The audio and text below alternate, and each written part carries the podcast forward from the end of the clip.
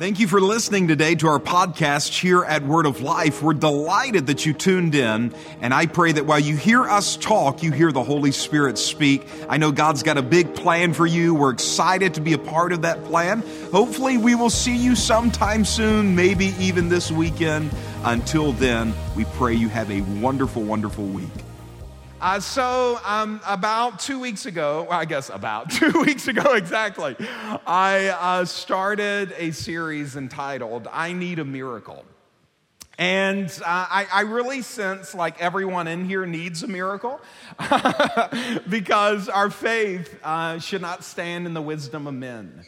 It's so unfortunate what religion does. Religion will make you really pay attention to men and women um, and uplift them and turn them into heroes and pastors, become celebrities, and all of these other types of things. But our faith uh, should not stand in the wisdom of men good preaching, good teaching, good books.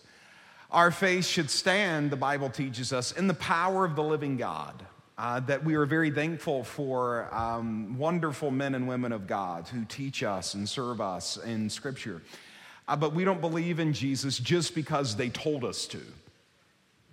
That we believe in Jesus because we've seen his miraculous power uh, that we have seen the power of God come through. And that's what a miracle is. It's not something spooky, it's just where God breaks through the natural and does something only He can do. And how many of you are ready to see something only God can do? Uh, like, I want to see God do something in our nation that only He can do. I want God to do something in our church that only He can do. Uh, and that's what a miracle is, and we need it. And now all of us need it, but I really feel like there are some people in here who really need it. like they, they really need to see a miracle. And uh, honestly, you know, in our Western uh, world, we limit oftentimes the power of God to material things. Uh, and unfortunately, our version of Christianity has taken that to an extreme of God like doing material things for us. Uh, and our faith should be so much deeper than that. Like we should see want, uh, God to do something internally, even more than we want to see God do externally. But with that being said, uh, I really feel, uh, oddly enough, uh, to tell you, especially in this service, that God wants to do a miracle, even financially. Uh, that the whole ministry of Jesus was one that canceled debt. And what I mean by that is all of us through our own actions and behavior and sins. How many of you understand you're not perfect? Do we have anybody at any location today that understands you're not perfect? Uh, that accumulates a debt. When you sin, a debt was accumulated. And in the Old Testament, a lamb had to pay the price for that debt uh, so that the people could walk away with freedom from it, debt free. Uh, and through Jesus, he is the lamb uh, that was slain before the foundations of the world. Uh, and that out of that, when Jesus died on the cross, it eliminated our debt. And in Scripture, we see this play out uh, across all the, the arena of life of, of God taking upon us uh, our, our not just sin, but sickness and disease. But also, the New Testament teaches us that he became poor that we might be rich. And rich is not a bad thing. Rich is also not a millionaire. Rich just means a full supply. Uh, that I am not stressed out by what is going on in my life uh, physically. I am not stressed out about what's going on in my life relationally. And I'm not stressed out about what's going on in my life financially. That Jesus came for total salvation, peace, nothing missing, nothing broken. Uh, and I really sense as if for, for many of you, you have maybe even through your own mistakes financially accumulated some debt. Um, and I just sense as if the Lord wants, in His goodness and in His mercy, uh, to redeem that and to help with that and, and, and, and to exercise miraculous power to help you in that, to manifest His goodness to you. But here's one thing about miracles is they don't fall on our laps uh, and just happen because God wants them to happen. Um, somebody somewhere must get in faith. It's ironic to me in this teaching, it seems like it's evaporating off the earth, which is, is, and the only word I know for it is dangerous. But like even this morning, I was reading an article that I found very interesting. It was entitled The God of the Midnight Hour. And I was reading this, and of course, it's referencing, you know, this moment in Acts where Paul and Silas are in prison. At the midnight hour, God moves and sets his people free, which is awesome uh, that, like we just sang, hear the chains hit the ground all over this place. That is actually where that song came from, was this passage of scripture that Paul and Silas were in prison and enchained, and God moved so strongly that the prison doors were open and the chains fell off them. How many of you know, once again, God wants to release you where there is nothing binding you, there's nothing holding you back from running your race physically or relationally or financially, that you are free. This is the, the tone of Jesus. The label of Jesus is freedom. Where the Spirit of the Lord is, there is freedom. Whom the Son sets free is free indeed. How many of you know Jesus wants you free? God wants his people free, not captive by anything. And the, the, the, article was talking about this, and it said, you know, just hold on because God's the God of the midnight hour uh, and that you know sometimes God doesn't show up when you want Him to, but He'll show up you know soon uh, later sometimes rather than sooner. Uh, so don't give up. And there is obviously the spiritual principle of faith and patience. But I was disturbed a little bit by the, the article by labeling God as the God of the midnight hour, like God waits to the last minute to help His people. Um, because when you read the scripture, it doesn't say uh, like God just moved at the midnight hour and that was his label. It said, and at midnight. Uh, Paul and Silas prayed and sang praises to God so loud that the other prisoners could hear them. Uh, and uh, when they did this, they saw God's miraculous power. And so instead of labeling God as the God of the midnight hour, why can't we see in that scripture that it's not God just intervening at midnight because he wanted to wait to the last minute, that it was at midnight that Paul and Silas prayed and sang praises. So God is not the God of the midnight hour. God is the God of prayer and praises. And whether that's at 11 o'clock, 10 o'clock, 12 o'clock, 1 o'clock, 2 o'clock, 3 o'clock, that when God's people begin to move towards God, God begins to move towards his his people. But there is this undertow that I feel like it's like everyone um, getting passive with their faith and kind of like waiting on God. And one thing that you see about the people in scripture who saw miracles, they were not people who were like waiting in their houses for Jesus to knock on the door. It's women, women with the issue of blood that are like, you know what? I'm pressing through whatever I got to press through to get to this. It is guys saying, I know Jesus is in the house. And they're like, there's no room for you in here. They're like, we will go through the roof. Like it was people who came to hear and be healed. It was very active people. It was people believing to see a miracle. And I just want to break passivity off of us. Like, we can't control the whole world, but let's break passivity off of us and contend to see the goodness of God in the land of the living and to see miracles. I want to see a miracle. I want to see God do what only God can do. And everything that I read in scripture shows me that the people who saw miracles were people who got in faith. And I know we like to think that like there's a bunch of people in faith, but the reality is is that the Bible teaches us faith is precious. It is not near as common as we think it is. It is not out there like we think it is. That there is always a multitude thronging Jesus and getting nothing. But there are people who have a touch of faith that when they lay hold on him, they receive power that flows through him. And what I want to do is in your heart is to position you in that, that, that, that, that state, that you are not just one of those who will throng Jesus today. All around the world, there are millions of people at church and uh, listening to Christian podcasts and Christian music, thronging Jesus. But I want, you, I want to turn you into a person who does not just seek closeness with Jesus, but turns you into a person that knows how to lay hold on his promises with faith. Um, and this is what I, I just kind of want to teach on today and just kind of establish this in you because, in order to see a miracle, uh, proximity to Jesus is good, but with that proximity, at some point there must be a touch of faith, and I want to position you to give God that touch. Uh, so, a number of years ago, uh, I guess it was 15 years ago, actually. It was right after uh, me and my wife's first anniversary. Uh, we decided to take a date. How many of you know you should still go on dates? Amen. Dates are a good idea. And this was before kids, so we could go on a date whenever we wanted. What a blessing.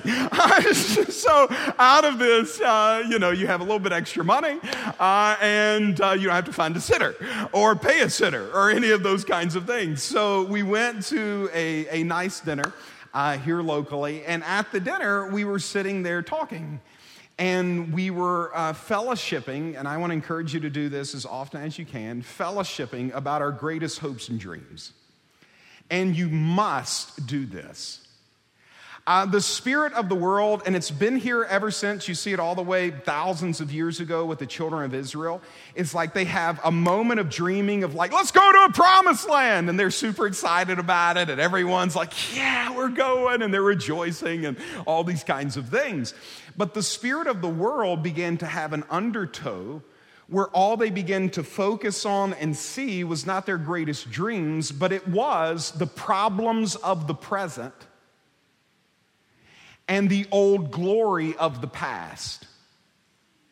And so instead of like going forward and looking at what can happen and being excited about a promised land, they are discouraged, they are disheartened, uh, they are upset. These are not happy people when you read about them. Uh, they have lost their dance, they have lost their bounce, they have lost their praise. Have you is there a lightness about you? Is there a, are you anointed with the oil of joy above your brethren? Is there a peace to you? Is there a, a, a hope to you? Is there in the middle of the darkness a great light that is shining in you? For the children of Israel, they lost that.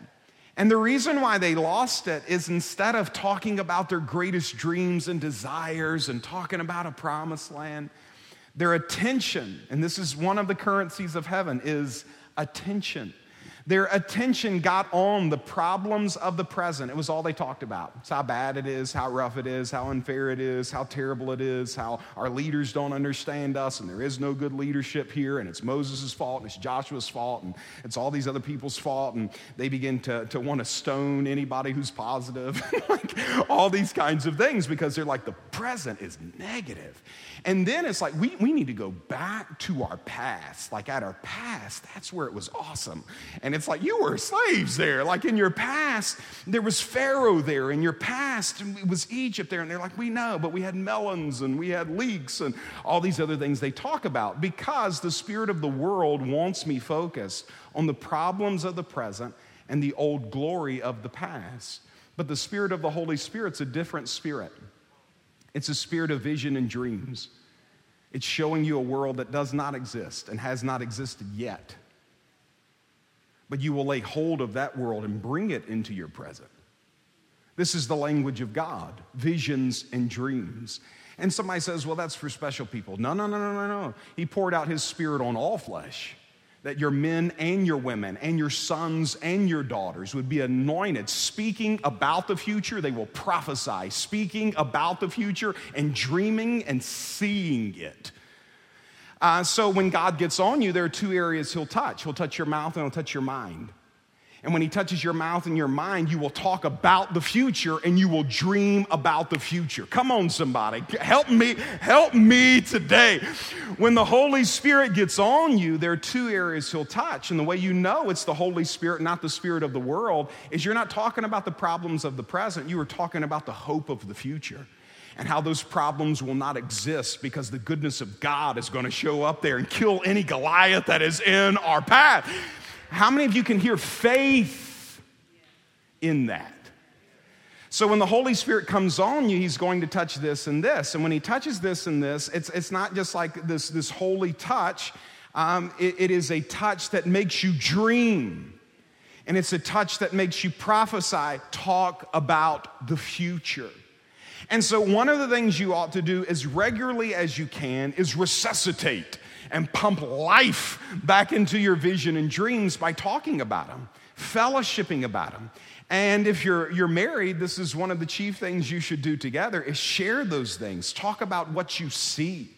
Like Abraham, Abraham, lift up your eyes from the place where you are. This is not as good as it gets. And see the land that's in front of you. God told him in that moment, All that you see is what I will give you. Interesting. If you don't see it, I can't give it. But if you see it, all that you see, I can give you. What do you see? So we were at dinner 15 years ago, just talking. And uh, in, in talking, we, we started going in this direction of what do you see 10 years from now, five years from now? What do you see? And we probably spent, I'll say 20, 30 minutes talking about that and just dreaming aloud, which you must do. You've got to pray it out, talk it out, you got to dream aloud.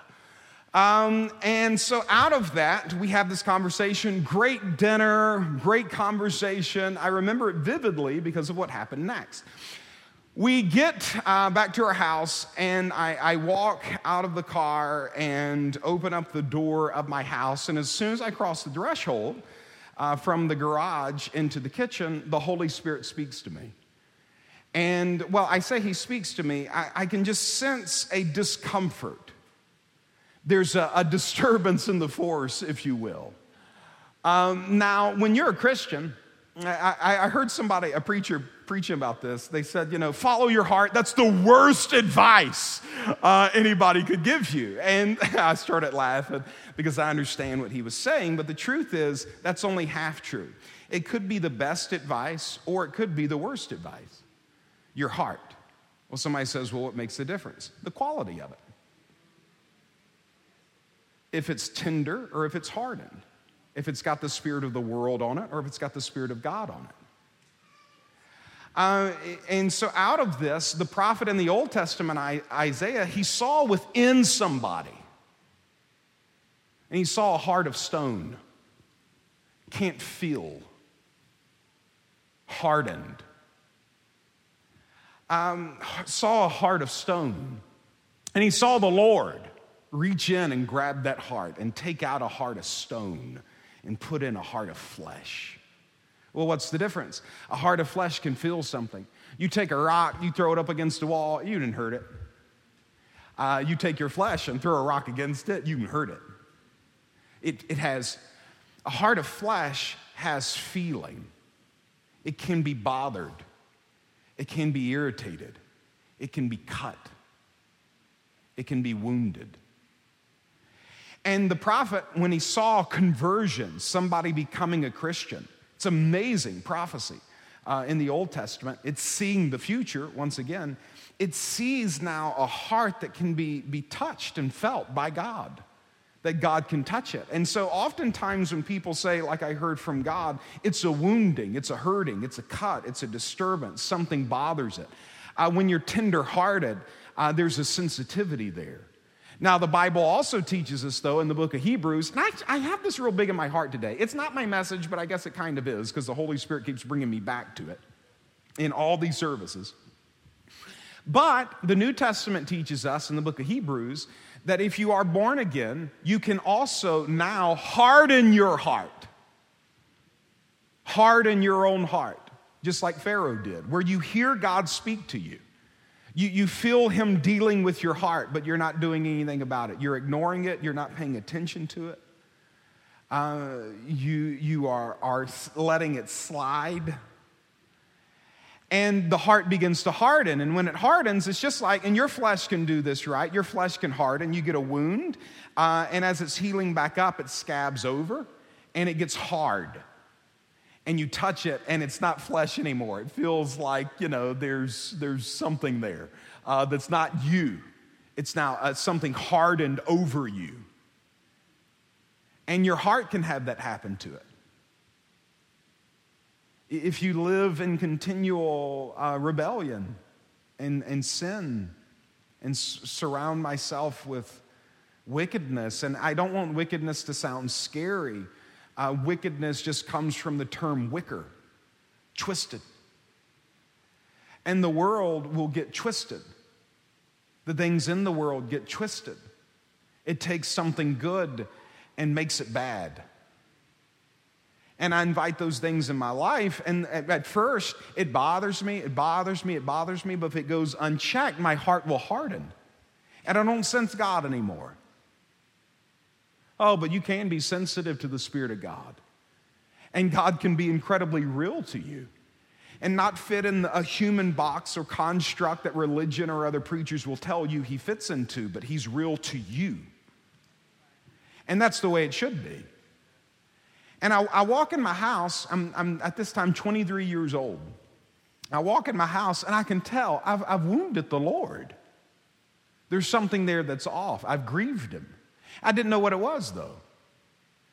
And so I, I, I walk through my house and I get over in uh, my bedroom and I walk in my closet and I still have this like, I, I did something. And I'm like, what did I do? And I'm trying to think like, is there, you know, something in my life, a sin that I know about that's going unchecked? But I can just tell the Holy Spirit's trying to get my attention. And so when I get my closet, I finally pay attention to the tension. And this is one of the things that if you're going to be an effective spirit-led Christian, you're going to have to do is when you get that tension, pay attention to the tension. When you're sitting in the car and someone comes up in your heart, don't just be like, why am I thinking about them? Like, pay attention to the tension. Pray for them. Uh, ask God, what is it? You remember Samuel in the Old Testament? Samuel sitting there trying to go to bed, can't go to bed. There's all this tension in the air, and he hears God speak to him, Samuel. But God doesn't say, Samuel, this is God, and here's what I want you to do for the rest of your life. It's just Samuel. And he's wanting to see, will Samuel pay attention to the tension? And Samuel, he comes to Eli, and Eli tells him, When you get that tension, you need to pay attention to the tension. And when you hear God call your name, here's what I want you to do I want you to say, Speak, Lord, for your servant is listening. And so when you get that tension, like when something comes up in your heart, you're about to go in there and something is rubbing you. You're about to make that investment and something's rubbing you. Something doesn't feel right, something's not setting right. Pay attention to the tension and say, Speak, Lord, your servant is listening. I yield myself underneath your mighty hand. How many of you know life doesn't have to be hard? God can give you more grace. And you know who He gives more grace to? Those who humble themselves under His mighty hand and say, Lord, what I don't want today is your plan, or, or is my plan. What I do want today is to be sensitive to your voice and your ways. Let me pay attention to this tension. And when Samuel does that, the Spirit of God opens up and God begins to speak. It, it, turns more into just calling his name and over into something much deeper than that. And so I, am in the, the closet and I'm, i have all this tension. I say, Lord, what is it? I can tell I've, I've grieved you in some way. Just sensitive on the inside. I can tell I've, I've wounded you. And he asked me this question just on the inside. There was no like audible voice or, you know, like Kenny G music started playing in the background and light appeared in the top of the closet. Like there wasn't any of that. Just on the inside, I heard the Lord ask this question Who told you it would take that long? And I said, Lord, I, I don't understand. He said, At dinner tonight, you and your wife were talking about where you'd be at in five to 10 years. Who told you it would take that long? And I said, Lord, no one told me it would take that long. I just assumed, and this is the exact phrase I used, with the natural progression of things, in five to 10 years, that's where we'd be. Like we would have two kids, and turns out we had three, but we had two kids, and you know, the church would be here, and we'd be doing this, and we'd be here, he said, Who told you it would take that long? And I said, No one, Lord. I just assumed with the natural progression of things. And he said, Here's the problem with that. What you said you could, you, you could do in five to 10 years uh, was not taking into account what I can do. Everything you talked about in those five, ten years of what you could do in your own strength, the natural progression of things. How many of you know the essence of a miracle is God going above the natural? It's like the cruse of oil should surely run out by now. And it's like it just keeps pouring and pouring and pouring and pouring. Uh, why? Because it's God breaking the natural progression of things. A miracle is when it goes beyond the natural, that God's power is so strong, it confounds the wise. When's the last time you were confounded by God? Where it's like, I don't understand how he did it, but he did it.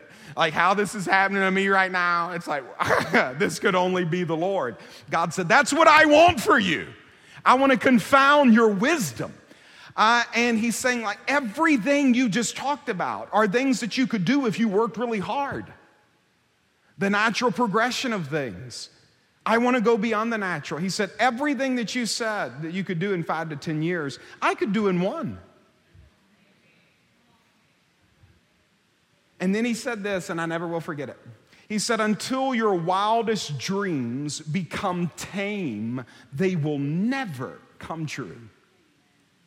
A wild dream becomes tame, they will never come true.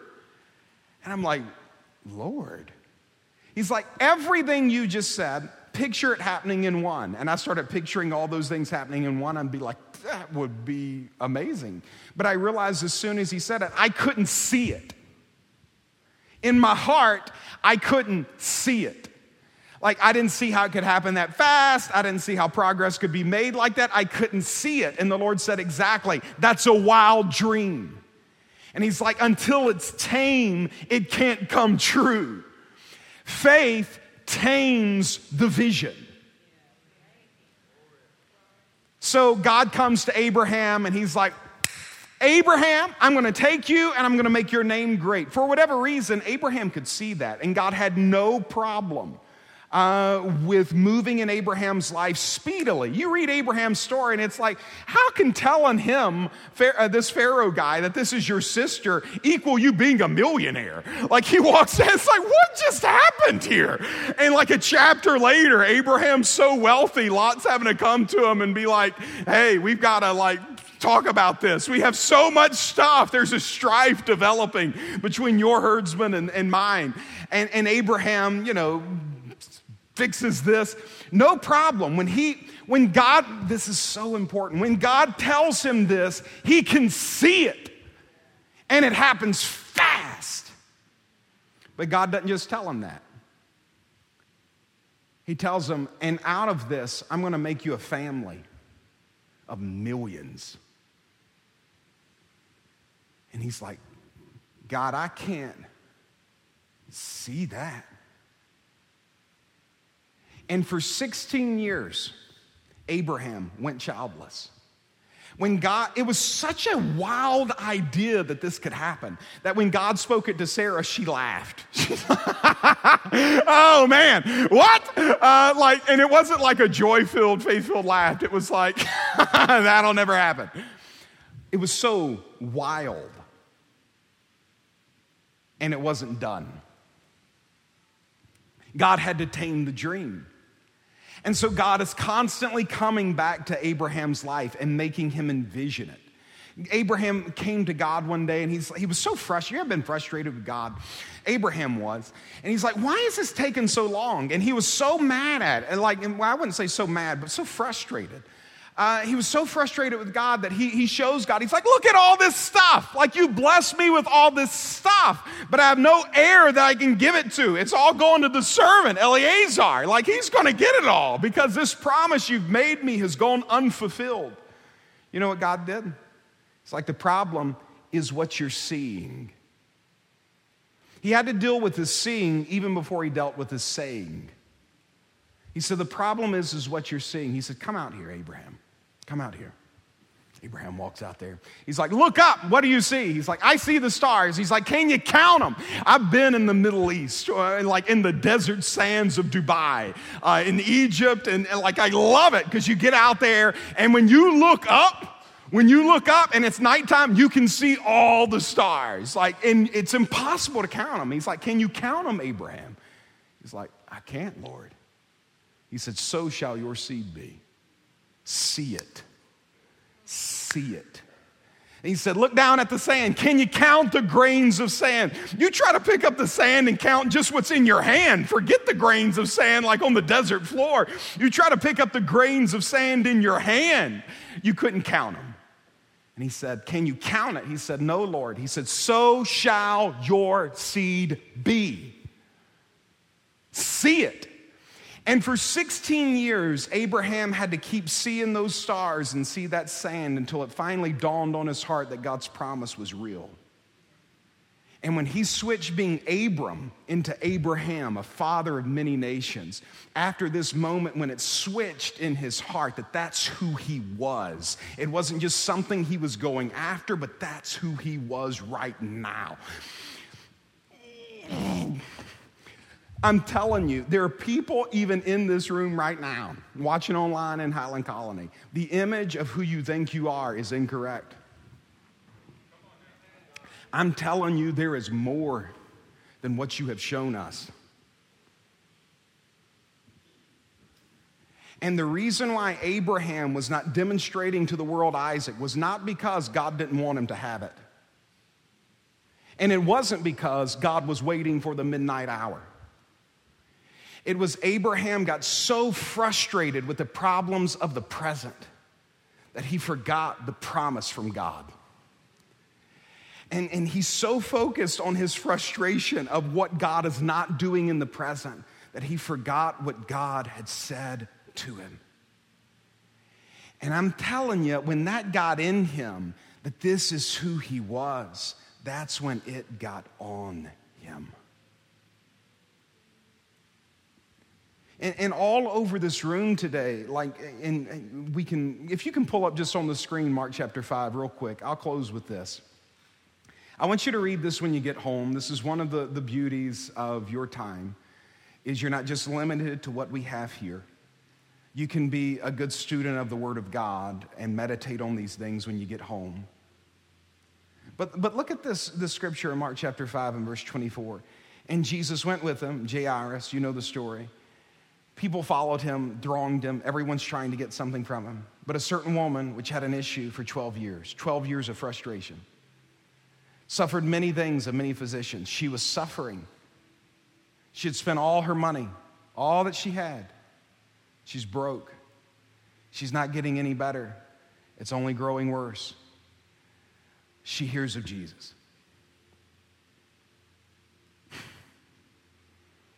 She hears of Jesus. And she comes in the press behind and she touches his garment. For she says, if I can touch but his clothes, I will be made whole. And straightway the fountain of her blood was dried up, and she felt in her body that she was healed of that plague. And Jesus, immediately knowing in himself that virtue had gone out of him, turned him about in the press and said, Who touched me? The disciples said unto him, You got Christians everywhere, Lord. There's so many people in churches. Everyone is thronging you. There's so many people thronging you, reading books about you, singing about you. You got all these people thronging you, and you want to know who touched you. And he looked round about.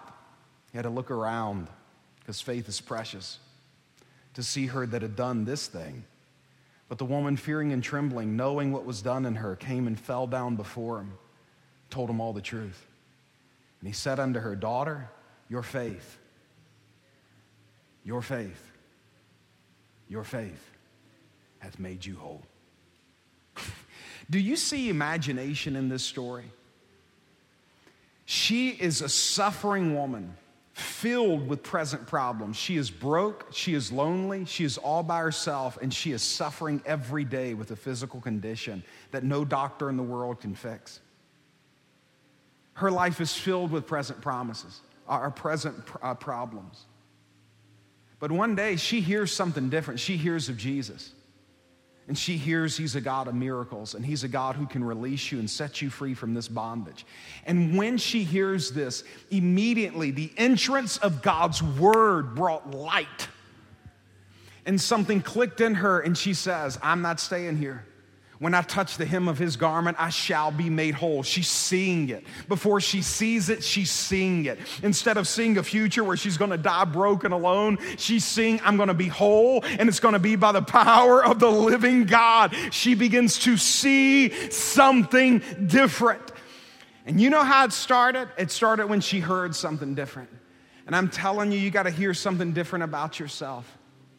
I've been, I've been talking to some people here recently, and I'm like, golly, childhood hurts you. So many limitations develop there because here's the problem with what we see and what we hear, whether it's experientially or what we watch or listen to. What we experience, some of you experience things in childhood, some of you have, have watched things and heard things. Here's the problem it doesn't just happen around you, it gets in you. And this is made even worse by the, by the rise of all this new technology. Jesus said, If you abide in me and my words abide in you, you can ask what you will and it'll be given to you. I, I read that the other day and the Lord spoke to me. He said, Joel, what are you abiding in?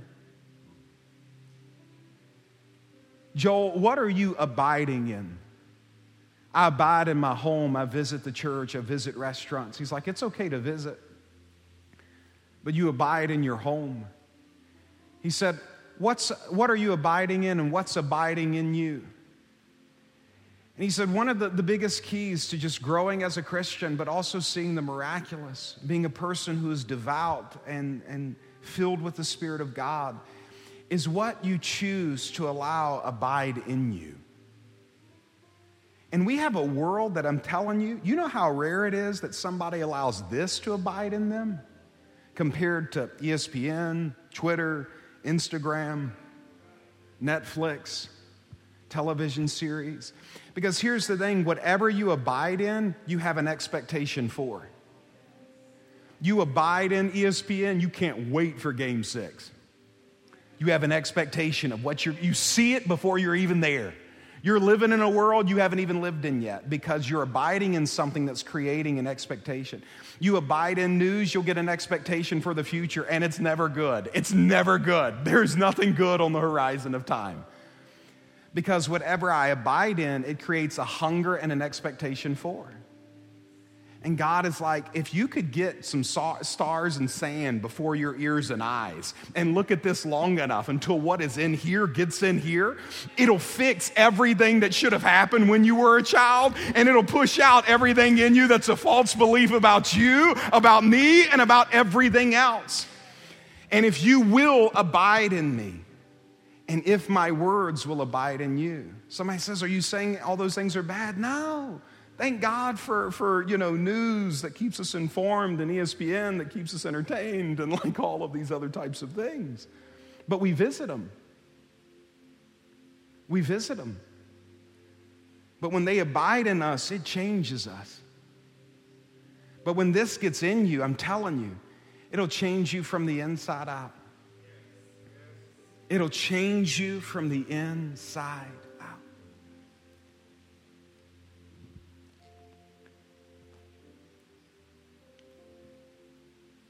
And I just want to encourage you go on that journey. From, from this day forward, I don't, I don't care what you've done up to this point. I don't care what, what has been said to you about you. I don't care what has happened to you. You can have a new start and a fresh journey by the mercy of Jesus and by making a decision that I will abide in what he has said to me. I, I feel like that there are people who are here and watching this or maybe listening this later, and I, I really do sense this in my heart. You, you have given up on so many dreams, given up on so much because you have forgotten what God spoke to you. And you have allowed a present promise to rob you, a present problem to rob you of your Isaac. You're not, you're not contending for it, you're not going for it. And I just feel like, if nothing else, the Lord sent me here at this 1130 service to arrest you and say, Why did you diminish his promise? Why have you forsaken that dream? Why are we living within the natural progression of things? And how can we just allow the Holy Spirit to arrest us and say, No, I don't care what I got to press through. I don't care what I got to change. I'm not sitting here in this house any longer feeling sorry for myself or feeling like a victim. I'm going to get up with the power of a living God and believe to see wholeness come into my life and believe that my future is not going to be me sitting in this house waiting to die, broke but seeing God bring perfect peace into my life where nothing is missing and nothing is broken because of the power of the resurrected Christ. Contend for it, fight for it. Maybe you need to go out and, and, go home and pray about those dreams. Or, or maybe you need to have a dinner with someone and talk about those dreams. Or maybe you need to go back to like old prayer journals or old journals and remember who you are and to contend for it. Like Moses walking in the desert, settling for a life that was far less than what God had for him. And a burning bush just coming alive in a desert to show him you are more than what you have become. And it's not because of God or your sin, it's because you've forgotten your dream. And God wants to reawaken it in you by speaking it unto you again. You need to go back to what God has spoken to you in prayer and in this and abide in it until it abides in you. And when it abides in you, it is only a matter of time before it comes on you. Because if it gets in you, it will come on you. When I touch the hem of his garment, I will be made whole. She sees it, and she was. I love you, church. I want to pray for you here at the Lakeland campus. At our online campus, I'm going to turn it over to Pastor John. And at our Highland Colony campus, I'm going to turn it over to Pastor Ryan. And uh, we just want to close out our services today. Here at Lakeland, I'll close out this one. And uh, just bow your head, close your eyes uh, with me in this moment. I'm just going to wait on the Holy Spirit for a minute and just kind of see if there's something He wants to do here.